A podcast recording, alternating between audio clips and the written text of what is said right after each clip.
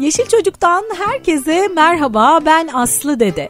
Doğal, ekolojik, sağlıklı, sürdürülebilir yaşam için Türkiye'de ve dünyada neler yapılıyor ve biz neler yapabiliriz sorusunun cevaplarını arıyoruz Yeşil Çocuk'ta. Konuklarımız da bu sorunun cevaplarını aramış, harekete geçmiş ve harika işler yapmış kişiler, cesur kişiler. Bugün yine çok değerli bir konuğum var.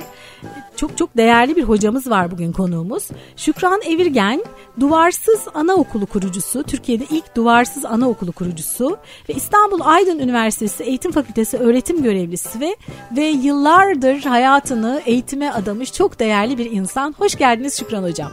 Hoş bulduk. Çok teşekkür ederim bu cömert takdim için. Herkese merhaba diyorum ben de. O ama öyle dolu dolu bir geçmişiniz ve deneyimleriniz var ki onlardan bir kısmını buraya artık sığdırabildiğimiz kadar sığdıracağız. Şimdi duvarsız anaokulu e, ne demek onu ayrıca belki konuşacağız ama ona gelene kadar e, siz e, mesleki hayatınızda nelerden geçtiniz? Şöyle kısa bir özet alalım sizden. Hangi e, yollardan geçtiniz? E, yani meslekteki çalışma ve 30 yılı geçince hemen kısacık e, e, anlatmak zor ama yine de birkaç cümlede e, sınırlandıracağım. E, doğrusu ben üniversitede bu bölümü e, başladığımda okul öncesi eğitim öğretmenliği bölümüne e, bu kadar geniş bir alan, e, bu kadar gelişmeye geniş açık bir alan olduğunu çok farkında değildim. Oradaki e, aldığım çocuk gelişimi dersleri bir anda çocukluğa bambaşka bir gözle bakmamı sağladı. E, buradan başlayarak aslında çalışmalar başladı. Dedim ki hani sadece güvenli bakım değil çocukların o müthiş doğumdan gelen müthiş potansiyelini destekleyecek eğitim ortamları kurmalıyız, oluşturmalıyız ve bunu da gözlemleyerek sürekli gözden geçirmeliyiz. Öyle bir kere yaptık, kurduk değil. Çünkü çocuklar o kadar o müthiş potansiyelleriyle o kadar hızlı değişiyor ki dolayısıyla ihtiyaçları da değişiyor. Benim çalışmalarım hep çocukları gözlemlemek, ona göre eğitim programlarını araştırmak, iyileştirmeye çalışmak, dünyada neler olup bitiyor, bizim çocuklarımızın gereksinimlerini, biraz daha pedagojik bir eğitim anlayışını, eğitim programları içinde nasıl entegre edebiliriz? Yani bunu görmezden e, gelmek değil de bunu daha ön plana nasıl çıkarabiliriz diye çalışmalarım yoğunlaştı. Peki hangi adımlardan geçtiniz? bugüne gelene kadar? E, e, kamuda görev aldığım süre içinde e, bu tabii e, okul öncesi eğitim döneminde çocukların desteklenmesinin kritik derecede fark yarattığı etkiler var. Pek çok araştırma var. Gözlemlerimiz de bunu söylüyor. Dolayısıyla Milli Eğitim Bakanlığı da okul öncesinde okullaşmak için yoğun bir çaba ve gayret içinde. Bizim de böyle görevlerimiz oldu. Ben e, bu noktada da Türkiye'deki ilk gezici ana anaokulunun ilk öğretmeniyim. Bir anda kendimi bir otobüsün içinde e, bir Kayabaşı köyünde e, çocuklara okul öncesi eğitimle ilgili desteklerken e, buldum. Daha sonra kendim yönetici olduğumda e, bunun e, iyileştirmek e, gerektiği yönünde üst e, makamlar e, bu şekilde e, bir e, öneride ve bize davette bulununca bunu e, iyileştirdik. Onları daha üstün bir şekilde destekleyecek bir gezici araca dönüştürdük ve yaklaşık 20 yıl bu böyle bir otobüs otobüsten anaokulunun koordinatörlüğünü yaptım. İyi ki diyorum çünkü bu süre içinde o dezavantajlı kesimlerdeki e, binlerce çocuk ücretsiz okul öncesi eğitimden faydalandı. Hatta bazıları zaman zaman üniversitede öğrencim oluyor ayrı bir haz veriyor. Tabii bu çalışmaları sürdürürken gene erken çocukluk eğitiminin olmazsa olmaz dinamiklerinden biri aile katılımı boyutu.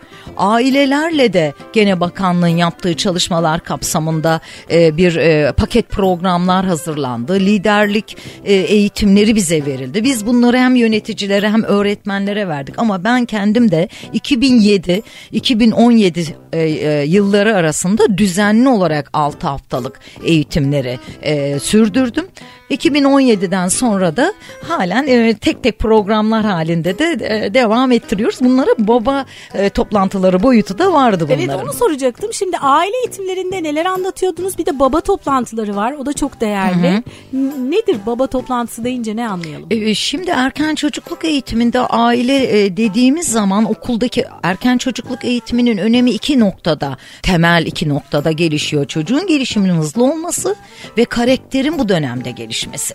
Dolayısıyla bu noktada okul ve aile ne kadar bütünlük içinde olursa o zaman okuldaki kazanımların sürekliliğini ve sürdürülebilirliğini sağlamış oluyoruz. Bu bakımdan çocukları da bocalamamış oluyorlar öğretmenlerin tutumlarıyla ailelerin tutumları ortak olduğunda daha, o, o istendik davranışları daha çok gözlemliyoruz. Tabii bunun önemli bir boyutu da babalar.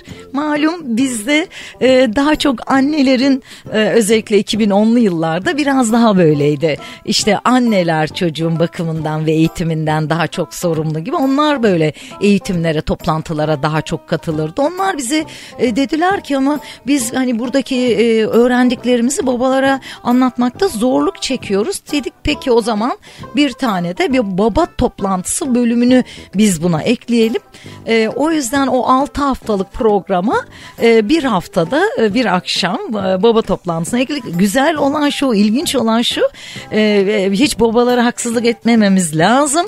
Çünkü hani e, malumunuz e, babaların biraz maç e, sevdiğini e, düşünürüz. E, bir gün böyle bir e, maçın önemli bir derbi maçının olduğu güne rastlamış bizim baba toplantımız. Ama babalar yoğunlukla toplantılardı. Yani onlar da iyi baba olmak için üzerlerine ne düşüyorsa yapmak istiyorlar. Annelerin anlatamadıklarını siz anlattınız babalara. Belki biraz hatırlattık diyebiliriz. Belki annelerin işini biraz daha kolaylaştırdık diyebiliriz. Salt bu toplantı değil e, e, aile mektuplarıyla da hani o gün hangi konularda konuşuyorsak aile mektupları da eve gönderiyorduk ki ailede babadır, abladır veya e, e, büyük bir ebeveyn evde yaşıyordur onlarla da paylaşmaları için. Çok güzel harika. Ee, siz hep diyorsunuz ki çocuğun yüksek yararı ilkesi benim için hep öncelikli oldu. Ee, çocuğun yüksek yararı ilkesi denildiğinde ne anlatmak istiyorsunuz? Nedir nedir çocuğun Yani çocuk yararı? çocukları korumak, onların haklarını gözetmek demek. Tabii bir yönetici olduğunuz e, olduğunuz zaman ve bu uzun yıllar sürüyorsa e, ve de çokça öğrencinin, çokça öğretmenin, çokça ebeveynin e, eğitimden faydalandığı bir kurumun başındaysanız karar vermek o kadar da kolay olmuyor. Çünkü bazı konularda aileler çok çok haklı. bazı konularda öğretmenler evet onlar çok haklı. E, peki biz işin içinde bazen öğretmen öğretmenlerin arasında da görüş farklılığı olabilir. Ebeveynlerin arasında da farklılıklar olabilir. Bu bütün bu işin içinden çıkma noktam benim bir bakıma çocuk yüksek yararı dediğim çocuğun pedagojik ve gelişimsel gerekleriydi. Yani çocuk için doğru olan karar neyse bunu saatlerimi ayırdım bazen ebeveynler için bazen öğretmen toplantıları için. Çünkü hani baskıcı bir anlayışla değil bunun benimsenmesi gerekir. O zaman da bunu e, saatlerce anlattığım oldu. Bazen üst yönetimler yani bir konuda çabucak bir şeyin sonuçlanmasını istedikleri oldu. Örneğin Gezici Anaokulu'nun çabucak sonuçlanıp hemen hayata geçmesini istiyor. Ama benimle e, planlamama göre ve ben de İETT ile işbirliği yapıyorum o sırada mobilyacılarla işbirliği yapıyorum. Oyuncak firmaları ST, yardımcı olacak STK'larla işbirliği yapıyorum. Şöyle demedim hiçbir zaman. Tamam biz şimdilik bir böyle başlayalım. Sonra gerisi gelir. Bu doğru olmazdı. Çünkü o çocuklar gezici anaokulda olsa her şeyin en doğrusunu, en mükemmelini hak ediyorlardı. Zor olan tabii gezici anaokulda e, küçücük bir otobüs metrekaresi içinde bir anaokulundaki verilecek kazanımları karşılayan bir ortam tasarlamak bir tür mühendislik gibiydi ama e, şoförler, oradaki e, o teknik işlerle uğraşan kişiler, üniversiteden hocalarımız bize çok yardımcı oldular. Keza öğretmenlerimiz ve bu proje başladı. Daha sonra 17 ilde 23 araçla devam etti.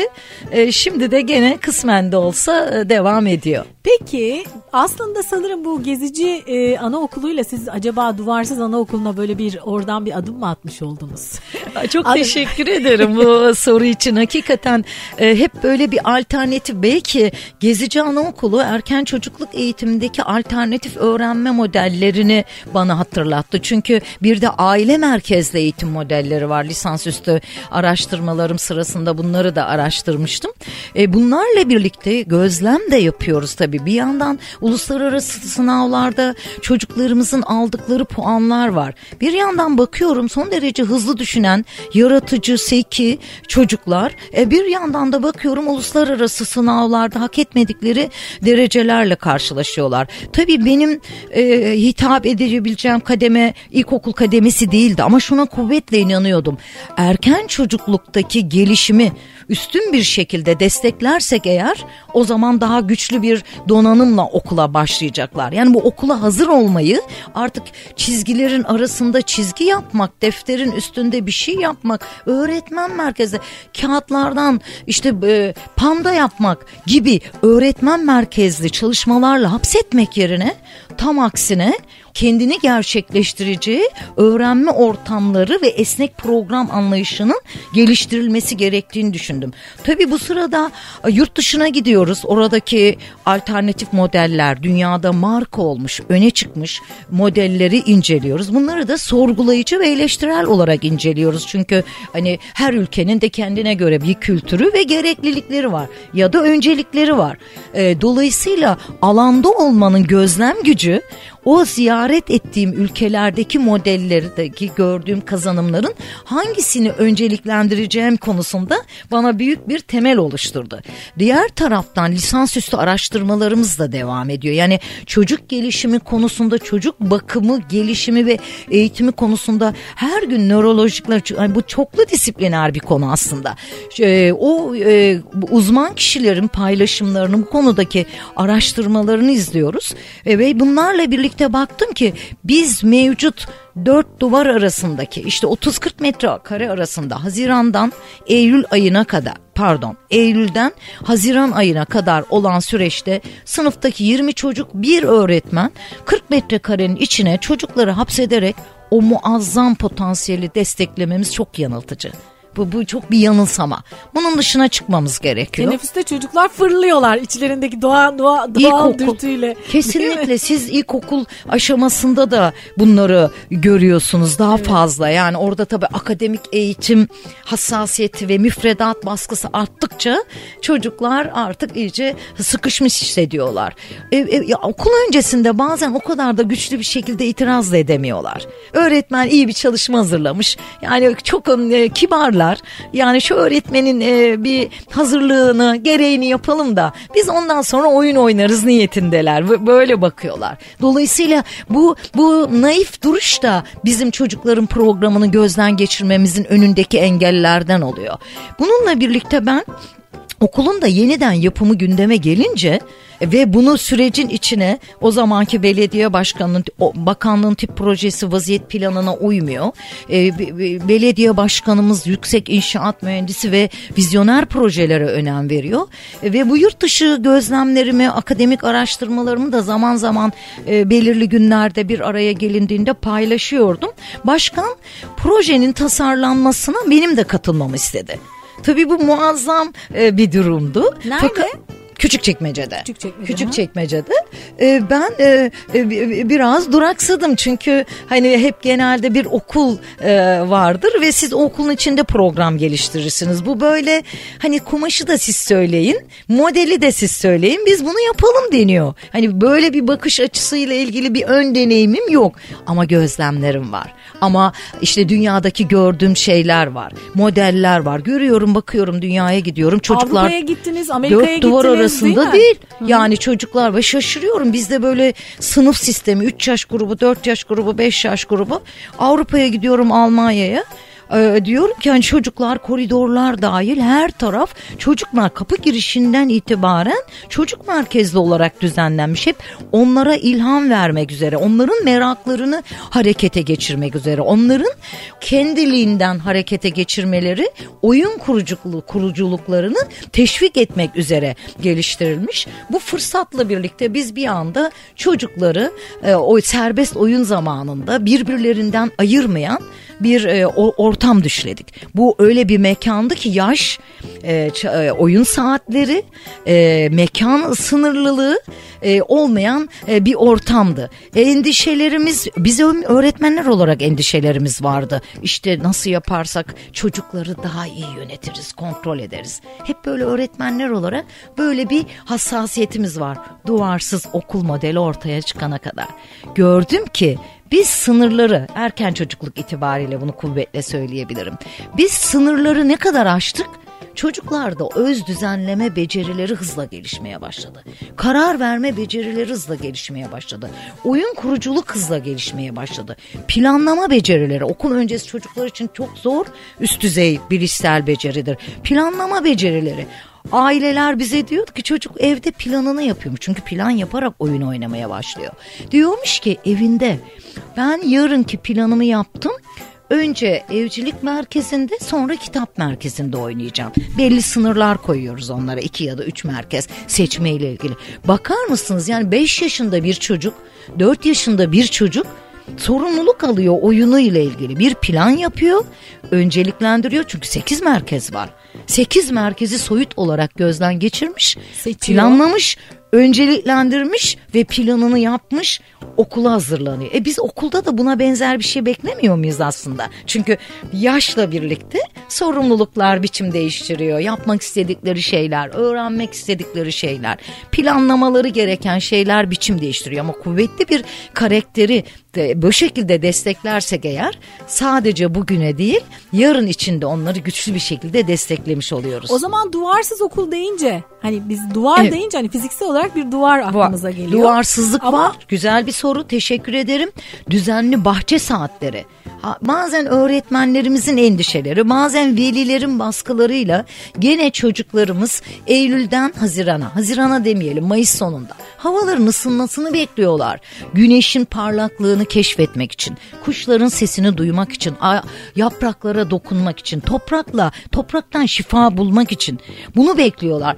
Burada bir sınırlayıp e, duvarların arasına kapatıp kağıtlarla şunlarla bunlarla yine kontrol etmeye başlıyoruz ki pek çok kabul edilemez davranışlar arka arkaya geliyor. Öğretmenlerin sınıf yönetimi sorunları meydana geliyor. Yöneticiler bana söylüyor ki hocam işte bir sınıf yönetimi konusunda bir çalışma yapalım. Hani biz zorlanıyoruz diye.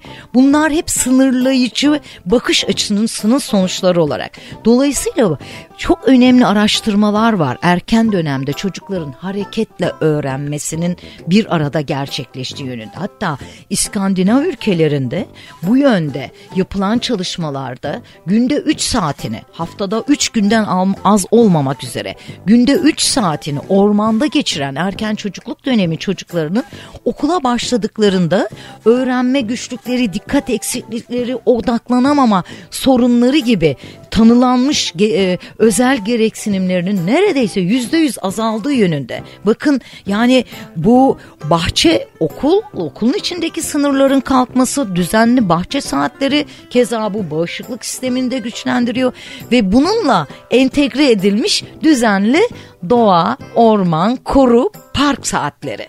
Bununla Harika. birlikte güçlü bir şekilde destekleyebiliriz çocuklarımızı. Duvarsızlık o bakımdan hani salt ormanda oynama veya salt e, e, okuldaki kapalı mekan değil.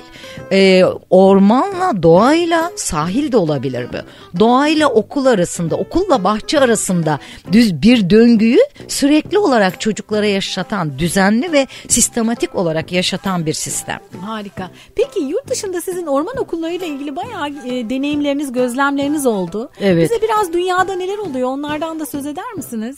Ee, özellikle pandemi dönemi tabii bu türlü doğa temelli eğitimleri, doğa temelli okulları biraz daha ön plana çıkardı ama ben 2008'li yıllarda ilk Almanya'da e, orman okulunu e, görmüştüm.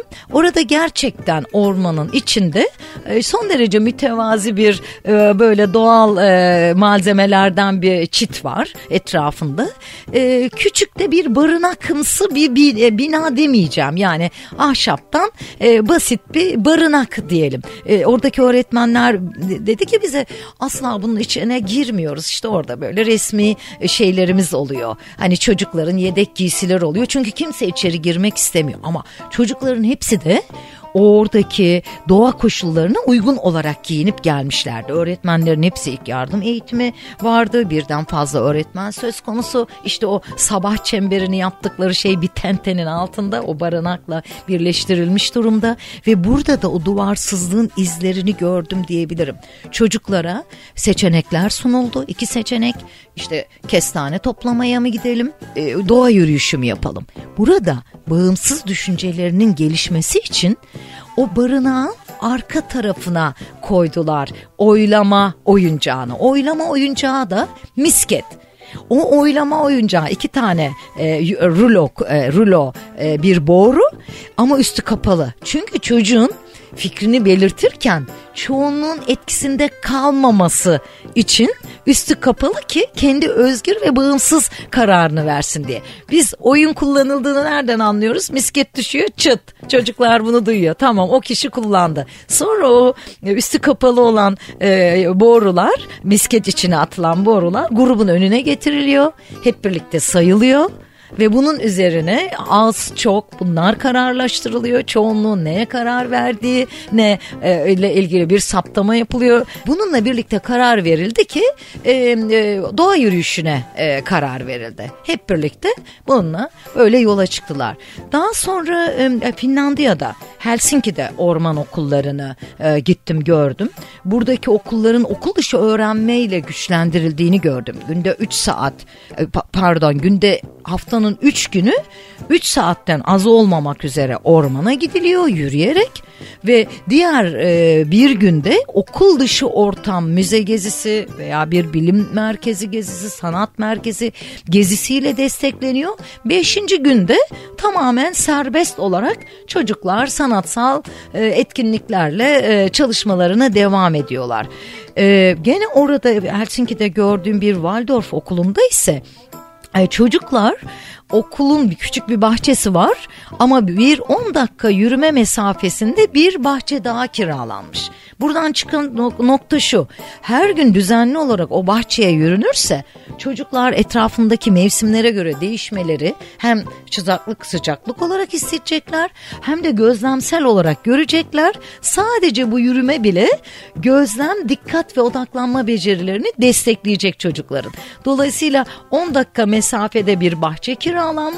Burada işte sabah çemberlerini bir takım çalışmalarını yapıyorlar. Ondan sonra yine e, düzenli 15-20 dakika e, mesafede bir ormana yürüyorlar. Evet. Peki e, Türkiye'de de sizin gözlemleriniz oldu. Türkiye'de de orman okulu yani orman okulu deyince illa bir ormanda yapılan e, ders gibi mi düşünmeliyiz? Yani orman okulu nedir? Nasıl tanımlayabiliriz orman okulunu? Türkiye'de neler yapılıyor gözlemleriniz? Evet haklısınız çok teşekkür ederim. Ee, bu soru çok aydınlatıcı olacak dinleyiciler açısından diye düşünüyorum. Özellikle metropollerde ben Belgrad Ormanı'nın eko zenginliğine, biyolojik çeşitliliğine hayranım. Ama her zaman gidemeyeceğimiz bir uzaklıkta mesafeleri e, düşündüğümüz zaman. Oysa biz çocukların her gün doğada olmasını önemli önemsiyoruz. Yani okul bahçesinde her gün olabilir ama bahçenin de ekolojik olarak zenginleştirilmesi bazı okulda beslenebilecek hayvanlar yönünden de zenginleştirilmesi e, gerektiğini düşünüyoruz. Dolayısıyla eğer biz bir sahil şehrinde yaşıyorsak sahil e, kumla kumsalın birleştiği noktada da çocukların dikkatini çeken çok canlılıklar var. Buradan başlayarak bile çocukların çünkü erken dönemde önemli olan çocukların merakını teşvik etmek. Çünkü bu bu çocuklar merak, e, keşif ve deneyimleri yoluyla öğreniyorlar. O yüzden öğretmenlerin ve biz bu konuda çalışan uzmanların görevi onları daha çok merak edecekleri ortamları bulup gerekli risk analizlerini yapıp çocukları bu ortamlarla buluşturmak. Dolayısıyla bu bir sahil olabilir, bu bir park olabilir, bu bir koru olabilir, bu bir tarım alanı olabilir. Yani doğayla e, baş başa olabilecekleri her alanı bu kapsamda değerlendirebiliriz. O yüzden orman okulları kafa karıştırmasın diye biz evet. Türkiye'de doğa, doğa temelli, temelli evet. doğa temelli okullar o demek istiyoruz. Doğru. Çünkü e, prosedür itibariyle de Türk eğitim sisteminde şu anda binası olmayan bir oluşum, bir konsept yani onay alamıyor henüz. E, bunun mutlaka okulla ilişkilendirilmesi gerekiyor. E, dolayısıyla bizim ülkemizin gerekliliklerini de göz önüne aldığımız zaman ama mesela Bursa'da bir okul var. Onlar yine okula e, okulları e, yürüme mesafesinde e, orman alanına her gün düzenli o tamam binaları var. Her gün düzenli olarak e, yürüyorlar ormana. Çok güzel. E tabii özellikle büyük şehirlerde bu sıkıntı. E, diğer bölgelerde Türkiye'nin diğer bölgelerinde aslında çocukların doğayla e, iç içe olması, bir arada olması çok daha kolay, çok tabii. daha rahat. E, ama büyük şehirlerde biraz zorluk var. Peki sizin, siz aynı zamanda öğretim üyesiniz de üniversitede yeni öğretmenlerin yetişmesine katkıda bulunuyorsunuz. Evet. E, onlara önerdiğiniz yeni e, eğitmen olacak gençlere ya da hali hazırda eğitmenlere, Hı-hı. ebeveynlere Hı-hı. doğa temelli öğrenmeyle ilgili e, neler önerirsiniz? Ee, okul dışı öğrenme ortamları dersi veriyorum üniversitede. Yani İstanbul Aydın Üniversitesi vizyoner bir bakış açısıyla böyle bir dersi e, fakülte seçmeli bir ders bu. Dolayısıyla birden fazla öğretmen adayımız Türkçe, matematik, sınıf öğretmenliği, özel eğitim, psikolojik danışma rehberlik, okul öncesi eğitim bölümünden çokça öğretmen adayımız bu dersi alıyorlar. Ben onlara şöyle diyorum başlangıçta. Ben diyorum 2016-2017 yıllarında tanıştım ormanda öğrenme öğretisiyle. Yani o zamana kadar hep ormanı havalar e, güzel güzelleştiğinde derslerin yükü azaldığında piknik yapıp oynayıp e, vakit geçirebileceğimiz bir yer olarak görüyordum. Oysa o doğanın kendisi her an çok güçlü bir öğrenme potansiyeliyle bize bizi bekliyor. E, dolayısıyla öğretmen adaylarına bu yönde dersleri veriyoruz. Onları da bağ kurmaları için e, önce öğretmen adayının bağ kurması lazım. E, çünkü pek çok genç doğadan uzak e, büyüdü. Bu akademik öğrenme hassasiyetimiz, e, bilişsel süreçleri sadece belli disiplinlere atfetmemiz biraz bizim bütüncül gelişimimizi olumsuz etkiledi. Bunu kabul etmek lazım. E, dolayısıyla onlarla birlikte de ormanda deneyimler yapıyoruz. Okul dışı farklı ortamlarda etkinlikler gerçekleştiriyoruz. Geçtiğimiz günlerde bazen sınıfımıza da konuk davet ediyoruz ediyoruz. Kuş gözlemcisi e, sınıfımıza geldi. Dünyada 10 bin, Türkiye'de 500 çeşit kuş olduğundan bahsetti. Sadece kuşlarla ilgili bir alan bile yani bizim bitip bit, bitiremeyeceğimiz bir keşif alanını sunuyor. Aslında okul dışı öğrenme ortamları dersi bu yönden farklı disiplinler arası bir ders. Bu yönüyle de hem formal öğrenmeyi destekliyor, non formal öğren öğrenmeleri için de barındırıyor ama aynı zamanda informal öğrenmeyi de destekleyerek ek, bir grupla birlikte işbirliği yapabilme, ekiple birlikte hareket edebilme ormanın şifasından yararlanabilme, o derse, o okula karşı öğrenme motivasyonunun yükselmesi açısından da çok güçlü e, temeller sağlıyor. Bunları kaçırmamaları için onlara götürüyorum. Diyorum ki sizi kıskanıyorum çünkü ben bu öğretiyle bu kadar kendimi geliştiren bir öğretmendim. Öğretmenliğimin 27. yılında karşılaştım. Siz üniversitede öğrenciyle öğrenciyken bununla karşılaşıyorsunuz. Yani e, çok şanslı olacak öğrencileriniz e, diye konuşuyoruz onlarla. Ama sizin de gezici gezici anaokulu e, deneyiminiz fena değil. O gün o dönemin şartlarına göre Kesinlikle. siz de aslında ayaklarınızı yerden kesmişsiniz. aslında öğretmenliğe başladığım bir çeşit duvarsız denilebilir o da. Ona da denilebilir. Öğretmenliğe başladığım ilk yıllarda bu çocukların yüksek öğrenme potansiyeli ilk bana çarpan etki buydu. Okula atandığımda e, böyle sınırlı bir ortam, e, yüksek öğrenme potansiyellerine sahip öğrenciler İşte çocuklara çok da hitap etmeyen plastikten, kağıttan bir takım materyaller. Yani buradaki sınırlayıcılığı 1990 yılında ilk göreve başladığımda da fark etmiştim. O yüzden Menemen'deydim. Hemen bizim okul dışında çocukları destekleyebileceğimiz veli kaynakları da bu yönde iyi oluyor. PTT'de çalışan veli, işte marangoz veli. Hemen buralara ziyaretler yaptık. Çünkü buradaki işleyiş bir masa, oturduğumuz masa sandalye hangi aşamalardan geçerek bir ağaçtan nasıl bir sandalye oluşuyor? Tabii 4 yaşında 5 yaşındaki bir çocuk için bu muazzam bir merak ve öğrenme fırsatı. Hangi aşamalardan geçerek bu oluyor. Keza ekmeğin hikayesi bir fırının ziyareti o zamanlar mektuplar gönderiliyordu. İşte Almanya'daki bir e, ko, e, e, akrabamız sevdiğimiz bir kişinin mektubu bize nasıl ulaşıyor? Bizim mektubumuz oraya nasıl ulaşıyor? Bunlar araç tabii konu itibariyle asıl asıl olan çocuğun merakından yola çıkarak onun gelişimini en üstün bir şekilde desteklemek. Peki bizi dinleyen eğitmenlere, ebeveynlere e, doğa temelli öğrenmeyi pekiştirecek, önerebileceğiniz yöntemler, kitaplar, e, uygulayabilecekleri, kendileri uygulayabilecekleri özellikle ebeveynlere Neler evet. önerirsiniz? Ee, ben bir kere her gün düzenli olarak muhakkak bir bahçe zamanı diyorum. Bir çocuk hakları dedik. Çocuk yüksek yararından bahsettik. Bir çocuğa öğretmen olsun, ebeveyn olsun. Hareket etmek onun en temel ihtiyacı. Dolayısıyla bir çocuğa ödül veya ceza olarak dışarı çıkma konusunun önüne getirilmesi çok ezici bir durum. Yani bir çocuk şiddeti diyebiliriz buna. Dolayısıyla iyi ebeveyn olmak. Ebeveynler ne istiyorlar? Ben aile eğitimleri de veriyorum hala. Sözlerini dinlemesini istiyorlar. Çocuklar öğretmen diyorlar ki aynı zamanda okula gidince bir bakıyoruz ki öğretmenlerinin sözünü dinliyorlar. Çünkü öğretmenler onların ihtiyaçlarını biliyor öğretmenler o ihtiyaçlarını karşılayan o pedagojiye, o gelişimsel düzeye göre program hazırlıyor.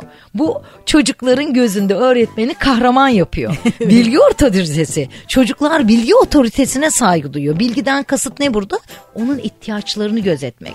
Dolayısıyla ebeveynlere bir püf noktası gibi aslında. Çocuklarıyla iyi ilişkiler yürütmek istiyorlarsa her gün düzenli olarak bahçe saati, orman, park saati evlerine yakınsa farklı farklı ortamlarda bir gün sahile bir gün parka ormana hiç değilse kendi sitelerinin bahçesine düzenli olarak çıkarmalarını öneriyorum. Çünkü biyofili hipotezinden bahsediyor uzmanlar. Hepimizi e, doğaya çeken bir şey var. Çocukları daha çok çekiyor. Can, bu biyofili hipotezi etrafımızın canlı organizmalarla çevrili olmasının verdiği bir cazibe, bir haz. Dolayısıyla hani o öğretmenlerin de ilgi çekmek için kukla oynattım, şu tekerlemeyi söyledim, bu şiiri okudumlarından çok daha güçlü bir etki orman ve dışarısı, kuşlar, yapraklar, hava durumu, havadaki değişimler, yer temelli öğrenme dediğimiz yüzeydeki farklı eğimler. Bakın bunlar bedensel koordinasyon geliştiriyor çocuklarda. Bu bedensel koordinasyonla daha kolay ağaca tırmanıyor. Ağaca tırmanabilen bir çocukta özgüven gelişiyor. Ama biz bunları hazır sunarak sınırlı sınıf ortamlarında gerçekleştiremeyiz. Ben bu noktada doğa temelli öğrenmeyi as aslında sürdürülebilir de buluyorum son derece. Çünkü çok fazla materyal gerektirmiyor. Yani burada çocuklar kendi doğadaki doğanın kendi esnek parçalarından yararlanarak yaratıcılıklarını ve problem çözme becerilerini de geliştiriyorlar aynı zamanda. Oyun kuruyorlar. Oyun kuruyorlar. Oyuncak... Oyun kuruculuk de gelişiyor. hazır oyuncaklar olmadan yani hazır satın alacak oyuncaklar olmadan. Ve aslında o noktada e, Aslı Hocam biz onlardan öğreniyoruz. Ben bir bakıyorum ki oradaki taşlardan çocuklar vurarak ritim yapmaya başlamış. Müzik yapmaya başlamışlar. Kozalaklarla bir yere hedef atma oynuyorlar. Ama öğretmenler de çok yaratıcı. Bir katıldığım öğretmen grubunda onlarla çocuklarla birlikte ormana gittiğimizde e, bir anda e, martılar geldi Florya ormanında. Ve biz hemen yere çöktük çocuklarla birlikte onları izledik. Öğretmen onlara dedi ki sessiz oluyoruz. Kaç adet martı görüyorsunuz? İşte çocuklar saydılar hızlıca. Sekiz adet dediler. O arada bir tanesi uçtu. Öğretmen dedi ki kaç tane kaldı? 7. Bir tane eksildi. Matematik kendiliğinden gerçekleşti. Yani aslında biz bu yolla hani bu doğanın e, gücünden faydalanmanın gözlem becerileri, bilişsel süreç becerileri dediğimiz gözlem, dikkat, odaklanma gibi bilişsel süreçler de karşılığını doğada cömertçe buluyor. Kağıt üzerinde değil Ama matematiği düzenli doğada götürmek, öğrenmiş oluyor. düzenli götürmek gerekir. Burada şu üç noktaya çok dikkat etmek gerekir. Doğadaki öğrenmenin gücünü biz öğretmenler çocuklar olmadan gidip izleyip fark etmeliyiz. Çocukları daha çok izlemeliyiz. Esnek bir program anlayışımız olmalı. Asla müdahale etmemeliyiz. Çocukların merakları ya da bir şeyleri yapabilmeleri, yapamamaları ile ilgili orada müdahaleci olmayıp duvarsızlık bunu gerektirir. Okula döndüğümüz zaman bunu nasıl destekleyeceğimiz hakkında orman ve okul bağını kurabiliriz. Bir kelebeğin peşinden koşmuşlarsa hiç orada müdahale etmeyip okula gelince kelebekle ilgili öyküler okuyarak kendiliklerinden ormandaki kelebeği hatırlamalarını beklemeliyiz. Bunlardaki bu esnekliğe dikkat etmeliyiz. Tüm bunları yaparken de e, doğanın öğretici, cömert öğretici gücünden faydalanırken doğayı koruma sorumluluğumuzu da asla unutmadan yani buradaki permakültür bilincini de okul programlarına entegre etmek gerekir ki sağlıklı beslenme bilincini de çocuklara kazandırmalıyız. Yani ormanla şifa bulmaya, gelişmeye götürdüğümüz çocukları paket meyve suları, paketli gıdalar, şekerli kurabiyelerle değil, doğal meyveler, e, e, doğal kuru yemişler, içinde katkı maddesi olmayan sağlıklı atıştırmalıklarla be, e, beslenmelerine, ara öğün yapmalarına da dikkat etmeliyiz. Harika. Ee, doğayla bağ kuran, doğayı seven çocuk kendi öz doğasını da sever. Kesinlikle. Hep bunu söylüyoruz. Ee, sevince zaten korur. Hep Tabii. diyoruz ki çocukların Yapılan doğayı sev- araştırmalar da o yönde. Evet. Yani erken dönemde e, doğada daha çok zaman geçiren e, kişilerin e, yetişkin olduklarında doğa sever oldukları yönde. Bizim üniversitede bir Yeşil Vatan platformumuz var. Buraya gelen öğrencilerle dün e, konuştuğumuzda hepsinin çocukluğundan doğayla bir bağı var. Bunun için tercihte bulunup o e, kulübe katılmaya gelmişler. O zaman diyoruz ki çocukların doğayı sevmesine izin verin.